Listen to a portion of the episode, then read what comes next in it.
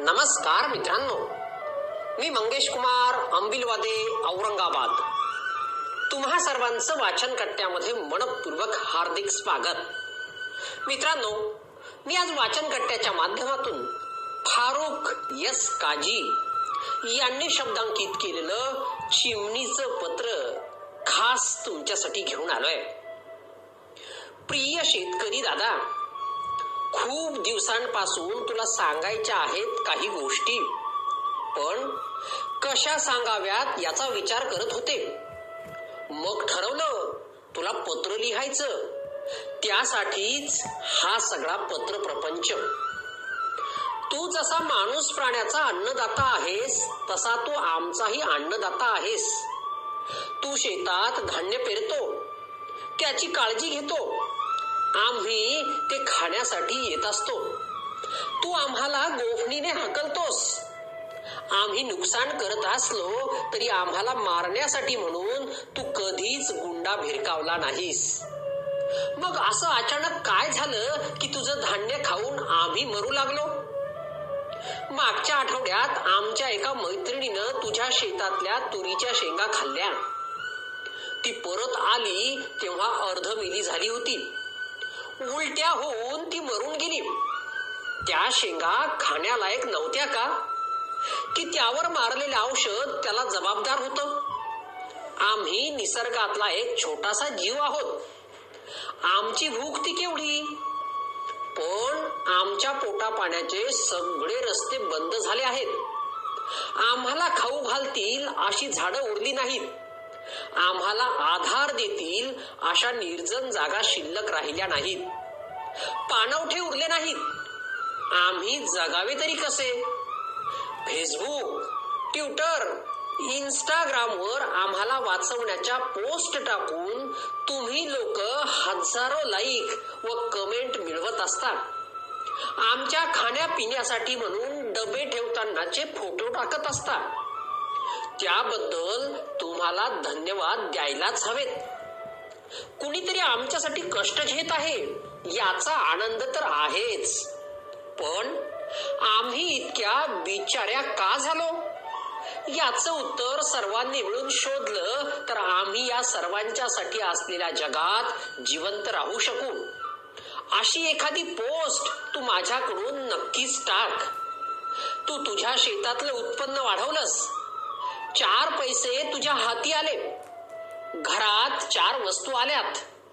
तुम्ही वापरत असलेला मोबाईल तुमची पाचवी गरज बनला. इंटरनेट आलं.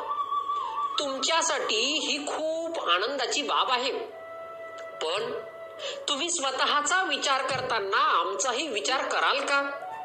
अगदी थोडासा.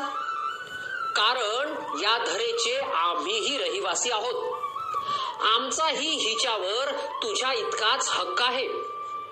तुमच्या मोबाईलसाठी लागणारी फ्रिक्वेन्सी आमच्या जीवनावर परिणाम करते आहे. आमच्या मेंदू आणि जीवनक्रमावर वाईट परिणाम होतो आहे. आम्ही संपत आहोत. तुला वाटेल हे सर्व मला कसे ठाऊक? तुझ्या बांधवात काही चांगले लोक आहेत ज्यांना आमची काळजी आहे. अशा लोकांकडून आम्ही ही माहिती मिळवत असतो.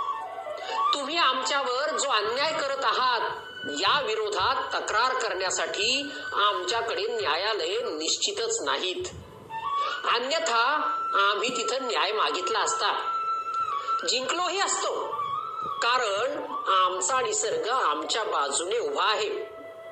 तू आणि तुझ्या सर्व बांधवांनी निसर्गाची साथ सोबत कधीच सोडून दिली आहे आम्हाला पाहून तुम्ही विमान बनवलंय.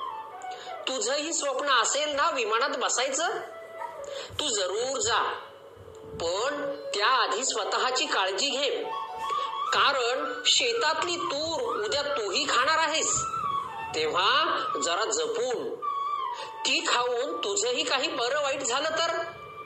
सर सलामत तो पगडी पचास असं म्हणतात. आम्ही हळूहळू शिकून घेतोय अन्न पाण्याविना जास्त दिवस तगून राहणं टिकून राहणं. कारण इथं जो तगायला शिकतो तोच वाचतो जिवंत राहतो. आम्ही आमच्यातही हे बदल करून घेत आहोत. तूही विचार करून ठेव. कारण महाकाय डायनासोर्स नाही इथून नष्ट व्हावं लागलं. उद्या त्या जागी तूही असू शकतोस. निसर्ग कुणालाही माफ करत नाही. आणि लक्षात असू दे बुद्धिमान आणि शक्तिशाली असला तरी तूही या धरेवरचा एक प्राणीच आहेस. निसर्गाचा आश्रित.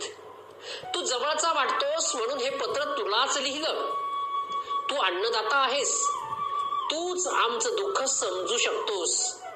आमचं दुःख तुझ्या इतर बांधवांपर्यंत नक्कीच पोहोचवशील. प्लीज एवढी मदत जरूर कर. अन्यत तुझ्या उद्याच्या पिढ्यांना आम्ही दिसू शकणार नाही. कारण एक आम्ही संपलेले असू किंवा तुम्ही तरी संपलेले असाल. आठवण ठेव आमची. तुझीच एक चिमणी. धन्यवाद.